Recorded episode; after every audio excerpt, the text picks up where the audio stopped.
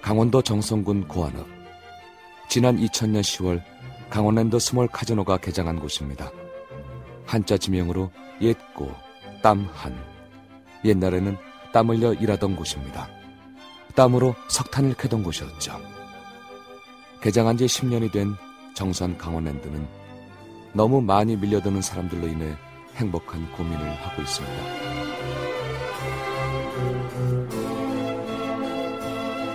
인생 역전. 대박의 꿈을 실현시켜줄 노다지를 캐기 위해 발 디딜 틈 없이 들어선 사람들에게 대박은 카지노에 있지 않다고. 땀과 시간이 녹아 있어야 진정한 의미의 대박이라고. 옛날의 땀 고아는 그 이름으로 지금 우리에게 말을 걸고 있습니다.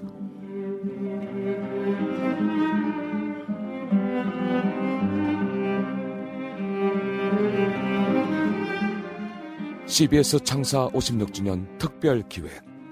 우리 너무도 대박을 사랑하여. 제3부. 대박의 꿈. 시간을 베팅하다.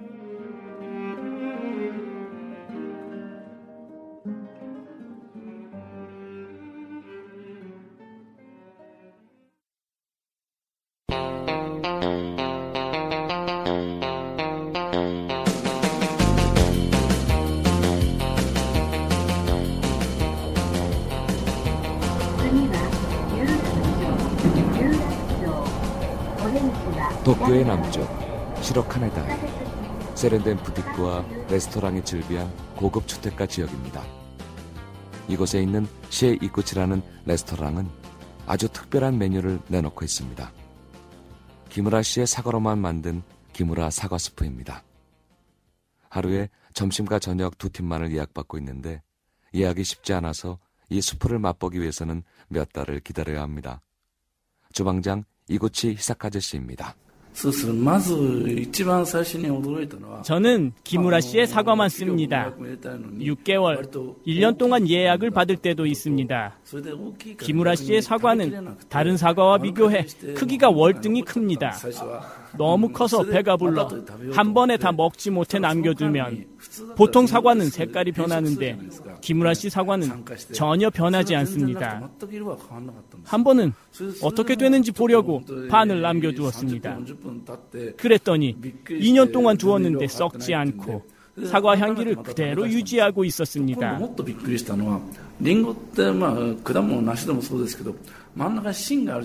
인류에게는 몇 가지 중요한 사과가 있습니다.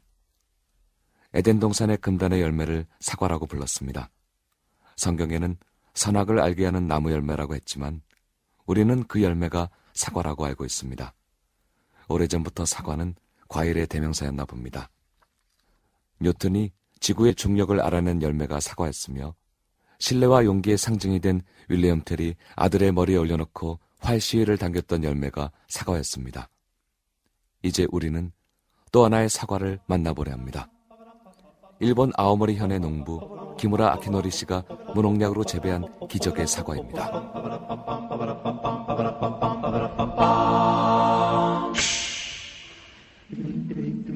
아오모리 현은 일본 최대 사과 생산지입니다. 우리가 아는 후지 사과가 이곳에서 개발된 품종입니다. 대개의 과일과 농작물이 그렇지만 특히 사과는 농약 없이는 재배할 수 없는 과일입니다. 아오모리에서도 이 정도는 상식입니다. 농약을 쓰지 않으면 수확이 줄어든다는 정도가 아니라 사과밭이 남아나지 않습니다. 무농약 재배를 2년간 지속하면 사과 수확은 완전 제로가 됩니다. 가장 큰 이유는 농약과 비료에 맞는 사과로 품종 개량이 되어 있기 때문입니다. 이런 사실을 모르지 않는 김우라 씨는 그럼에도 농약 없이 사과 농사를 짓겠다 마음먹었습니다. 30여 년 전의 일입니다.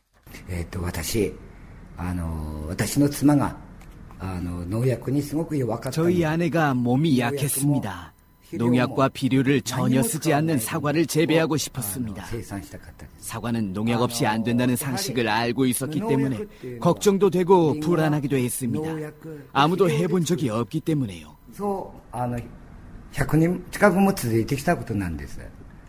한결같이 사과 무농약 재배는 불가능하다고 했습니다. 어느 누구도 성공한 사람이 없었습니다. 그래서 두려웠지만 아무도 해본 적이 없는 일에 도전한다는 생각에 젊은 김우라 씨의 가슴은 요동치기도 했습니다. 6月までは良かったんです。ほとんど 무농약 첫 해 6월까지는 상태가 좋았습니다. 다른 사과밭, 농약과 비료를 준 밭과 비교해도 차이가 없을 정도로 상태가 좋았어요. 그러나 6월 말부터 악몽이 시작됐습니다. 반점 낙엽병으로 잎이 떨어지기 시작했죠. 그리고 밭에는 벌레들이 엄청나게 생기기 시작했어요.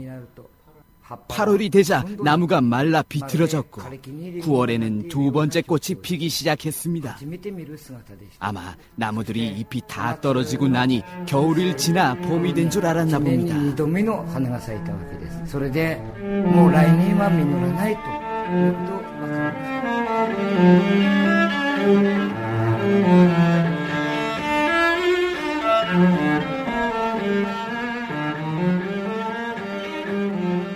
것은 내년 봄에는 꽃이 피지 않을 것을 의미했고 내년에는 사과를 전혀 생산하지 못할 것을 의미합니다.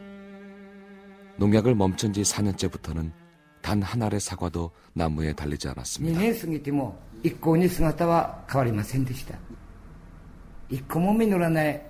열매가 하나도 달리지 않는 밭이 8년 동안 계속됐습니다. 엄청나게 후회했습니다. 왜 내가 이걸 했을까? 그런 생각을 하기도 했죠. 그 몇 년 동안 이웃의 원망과 냉대 속에서 농약 빼고 해볼 수 있는 일은 다 해봤습니다. 여전히 나무는 열매를 맺지 않은 채였습니다. 사과 하나 없는 사과밭을 그래도 그는 열심히 다녔고 나무 밑에 누워서 생각하고 관찰했습니다. 사과나무가 말라가는 걸 보면서 한 그루 한 그루 붙잡고 말을 걸었습니다. 미안하다, 미안하다 얘기했습니다.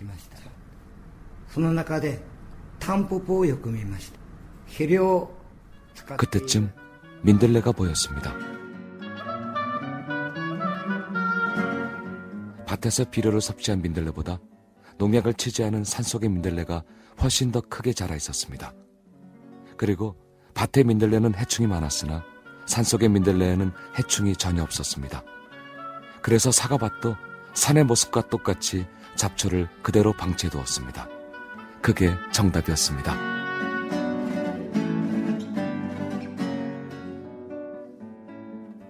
사람에게 좋은 건 나무에게도 좋겠지.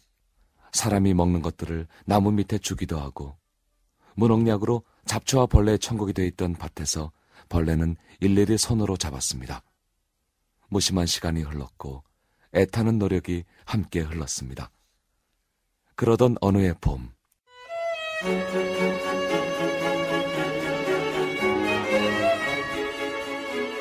김우라 씨의 나무들이 일제히 하얀 꽃을 터뜨렸습니다. 원망하던 이웃들도 축하의 인사를 건네고 밭주인 내외는 눈물을 흘렸습니다.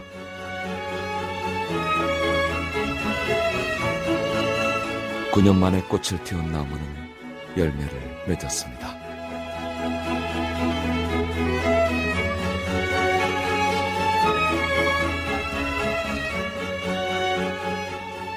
김우라 씨의 사과를 기적의 사과라고 부릅니다.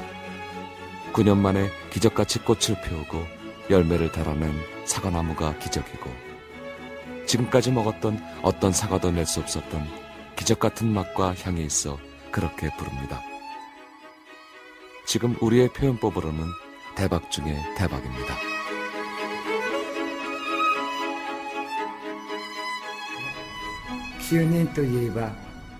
소 9년이라는 뭐 시간은 정말 긴 시간이었습니다. 사과는 정말 재배하기 어려운 작물입니다. 하지만 제가 열심히 노력한 것이 아닙니다. 사과나무가 노력한 것입니다. 저는 그렇게 생각하고 있습니다. 나무의 열매, 나무가 한 것이므로 그 사과를 그렇게 부르고 싶어 했습니다. 밭은 비료가 없던 원래 흙의 상태 그대로, 나무는 농약이 없던 원래 모습 그대로 돌려놓았을 뿐입니다. 김우라 씨가 한 일은 시간을 심는 일이었습니다. 시간의 힘을 믿는 일이었습니다. 불확실성이 지배하는 우연의 시대를 우리가 살고 있다고 하지만 사과나무가 어느 날 아침 우연히 꽃을 피우고 우연히 열매를 맺은 것이 아닙니다. 9년을 인내하고 기다렸습니다. 대박은 그렇게 찾아왔습니다.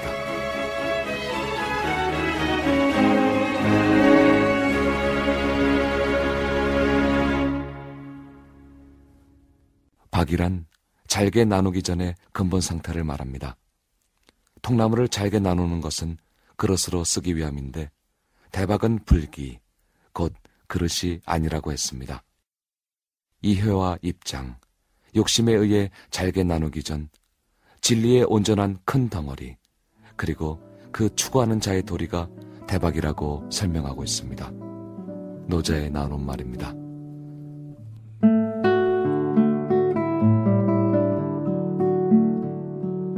그러나 지금 우리의 대박에서는 여행과 우연만 있을 뿐 시간이 들어있지 않습니다. 결과만 그럴듯하면 과정은 무시됩니다. 우연히 얻는 소득도 대박입니다. 노력 없이 이루는 성취도, 때로 정당하지 못한 길이라도 그 도달이 화려하면 대박이 됩니다. 우리 말에서 넘치고 생각에 가득 찬 대박은 정령 가볍고 얕기까지 합니다. 좀 나쁘게 말하자면 뭐랄까 천박한 그 뭐 금전 만능 뭐 이런 게 당연히 포함되어 있죠. 어떻게 생각하면 솔직한 이야기일 수도 있죠. 예, 이제 이제 무슨 체면 차린 시대는 아닌 것 같아요. 그렇다고 해서 이렇게 막무가내로 그 금전 만능 혹은 천박한 걸 그냥 방치할 수도 없고요.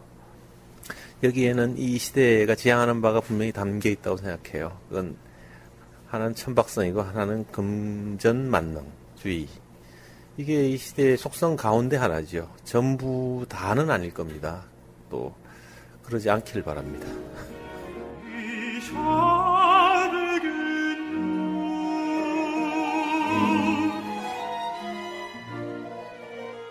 대박을 향한 이 뜨거운 열망이 국가의 압축 성장을 가능하게 했다고도 합니다. 그러나 그 후미진 그림자일까요? 대박의 꿈을 도박에서 한탕에서 찾는 사람들이 늘고 있습니다. 대박은 어디에 있을까요? 아무리 기다려도 나의 일은 아닌가요? 꿈과 희망은 우리 손에 닿지 않습니다. 강북 삼성병원 신경정신과 신영철 박사입니다. 그럼 처음에 우리나라에서 무슨 로또 복권이 나왔을 때요. 꿈과 희망이라는 얘기를 썼습니다. 아, 꿈과 희망은 그런 데 쓰는 것이 아니지요. 아, 꿈과 희망이라는 것은 어려운 여건 속에서도 내가 성실하게 일해서 그 과정을 통해서 결실을 맺을 때 우리가 꿈과 희망이라는 단어를 쓰게 되는 겁니다.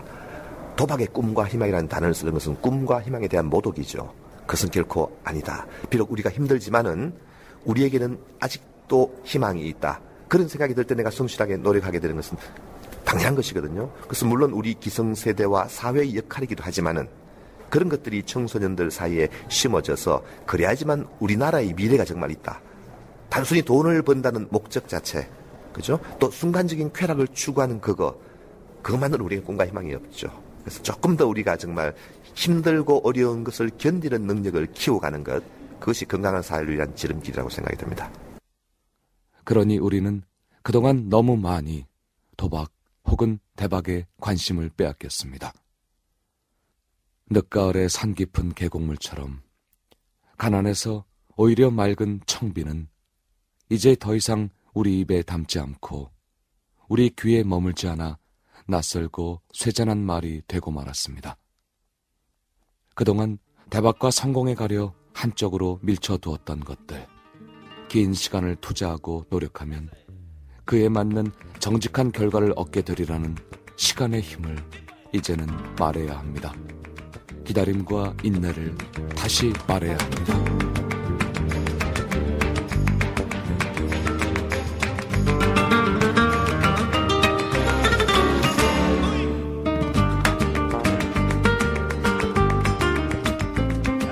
우리가 알고 있는 모차르트의 천재성, 그 타고난 재능으로 인해 그는 분명 행복한 사나이였을 것입니다. 그의 음악만 들어도 그 천재성이 옮겨올 것 같아 태아에게도 들려줬던 음악이죠. 그가 신동이어서 6살에 작곡을 시작했다고 알려져 있지만 심리학자 마이클 호이의 생각은 다릅니다. 모차르트의 초기 작품은 그리 놀라운 것이 아니며 대개 아버지가 작성했을 것으로 보인다는 것입니다. 어린 시절에 작곡한 피아노 협주곡은 다른 작곡가들의 작품을 재배열한 것에 지나지 않는다는 것입니다. 현재 걸작으로 평가받는 진정한 모차르트의 협주곡 9번은 그의 나이 21살 때부터 만들어진 작품이라고 합니다. 뭔가 자신감과 용기가 생기는 이야기이지 않나요? 또 모차르트가 28살이 되었을 때 손이 기형이 되었다고 합니다. 그동안 너무 오랜 시간 연습하고 연주하고 늘 펜을 주고 작곡하느라 그렇게 된 것이라고 합니다. 모차르트의 위대한 작품들은 그가 처음 작곡을 시작한 지 20년의 시간을 투자한 뒤에야 나오기 시작했습니다. Yesterday, all my troubles seem so far away. Now it looks as though they're here to stay. 우리나라 사람들이 가장 좋아한다는 팝송 비틀즈의 Yesterday입니다. 영국 리버풀 작은 해안가 도시에서 고등학생 4명이 모여 록밴드를 결성하고 Cavern 클럽이라는 지하 라이브 무대에서 연주를 시작합니다.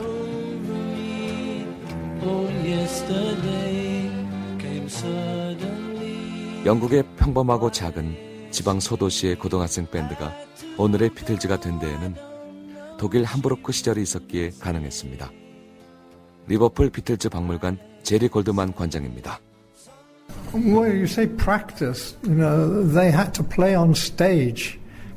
연습이라기보다 멤버들이 무대에서 계속 연주하면서 다져진 것이죠. 요즘처럼 밴드가 조대돼 um, 한두 시간 연주하고 끝나는 것이 아니라 비틀즈는 하루에 서너 개 세션을 소화하면서 진짜 연주를 통해 연주 경력을 쌓아갔습니다. 관중들이 수준 높은 음악을 요구하기 때문에 함부르크 시절 자체가 엄청난 연습이었죠.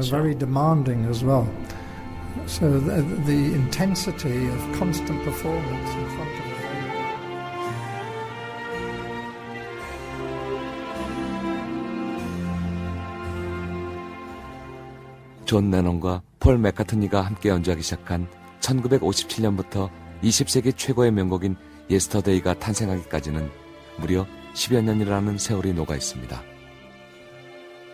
1960년 함부르크에 초대받아 갔을 때 어떤 특별한 일이 있었을까요? 급료도, 음향시설도, 관객들도 제대로 없었던 그때 그들은 엄청난 시간을 연주할 수 있었다는 사실입니다. 일주일 내내 하루 8시간씩 라이브 무대에서 연주하며 다진 기간이 1년 6개월이었습니다. 함부르크에서 돌아왔을 때 고등학교를 갓 졸업한 문명의 밴드는 달라져 있었습니다. 하루 8시간, 일주일 내내 연주하며 지구력만 익힌 게 아니라 수없이 많은 곡을 익혔고 생각할 수 있는 모든 버전의 노래를 연습했습니다. 그들은 차별화된 소리를 내기 시작했습니다. 비틀즈는 그렇게 만들어졌습니다.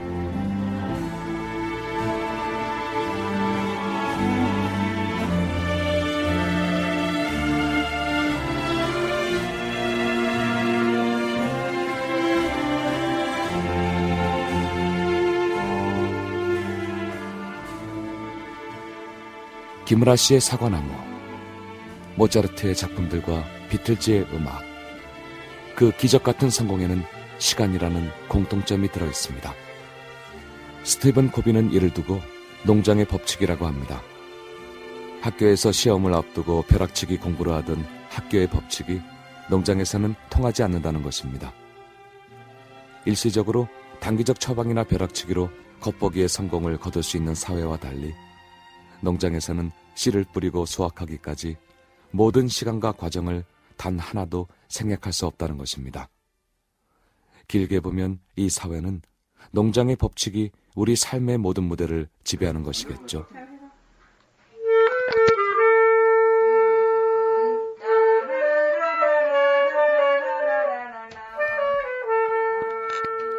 클라리넷으로 영화 미션의 주제가를 연습하고 있군요.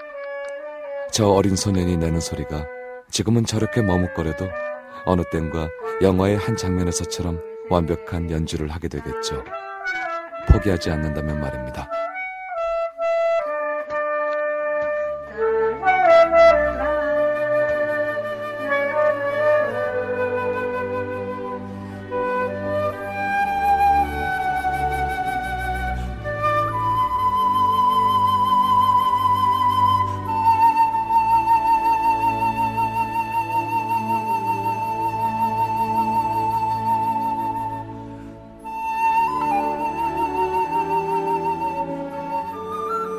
라디오는 일상의 작은 행복을 일깨워줍니다. 깜짝 놀랄 얘기가 아니어도, 배를 잡고 웃을 얘기가 아니어도, 오랜 친구같이 조단조단 전해주는 얘기에 우리를 그런 행복감에 잠시 젖어들게도 합니다. 오늘 아침 라디오는 눈에 보이지 않는 작은 것들이라도 모이고 쌓여 큰 돌을 움직이는 어떤 지혜자의 얘기를 해주고 있네요.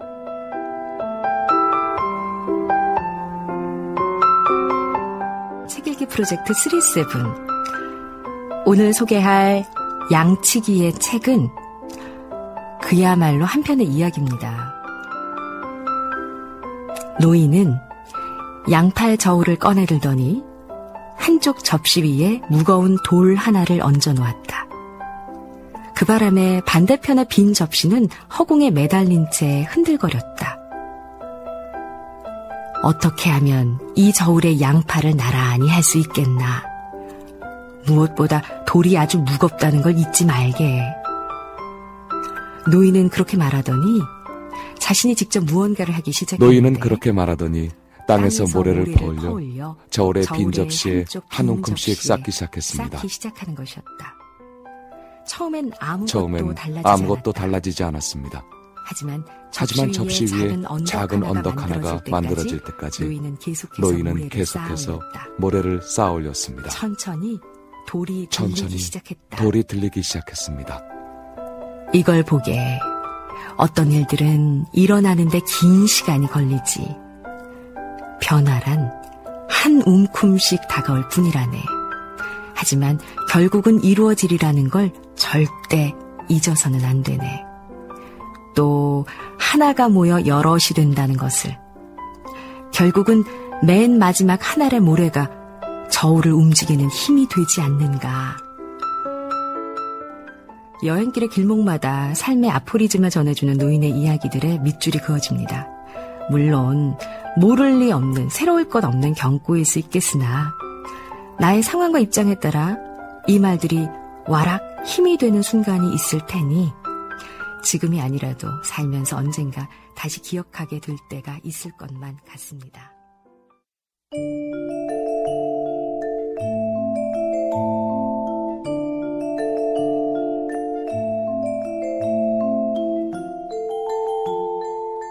변화는 한 움큼씩 찾아오고 어떤 일이든 소중한 것은 긴 시간이 필요합니다. 대박은 어디에 있는 것일까요? 우연히 찾아오는 행운 같은 것일까요? 과정의 생각 없이 한 걸음씩 내디디어 마침내 도달할 그 무엇일까요? 소설가 성석대 씨입니다. 저는 한 번에 어떤 성공이 찾아올 거라고 생각하는 사람은 아니고요.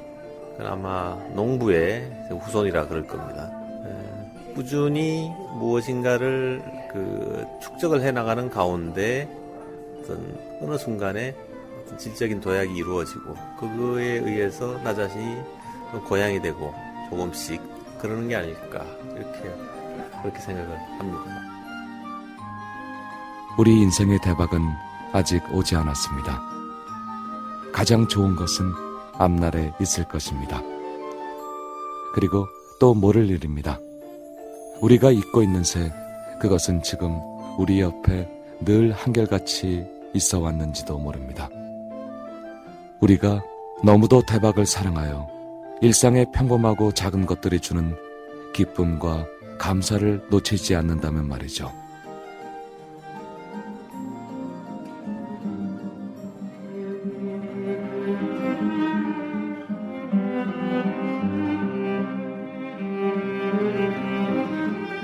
CBS 창사 56주년 특별 기획. 우리 너무도 대박을 사랑하여. 제3부. 대박의 꿈. 시간을 배팅하다 편을 보내드렸습니다. 지금까지 기획, 연출 김재식. 나레이션 배우 조원이었습니다. 이 프로그램은 사행산업통합감독위원회 특별 후원이었습니다.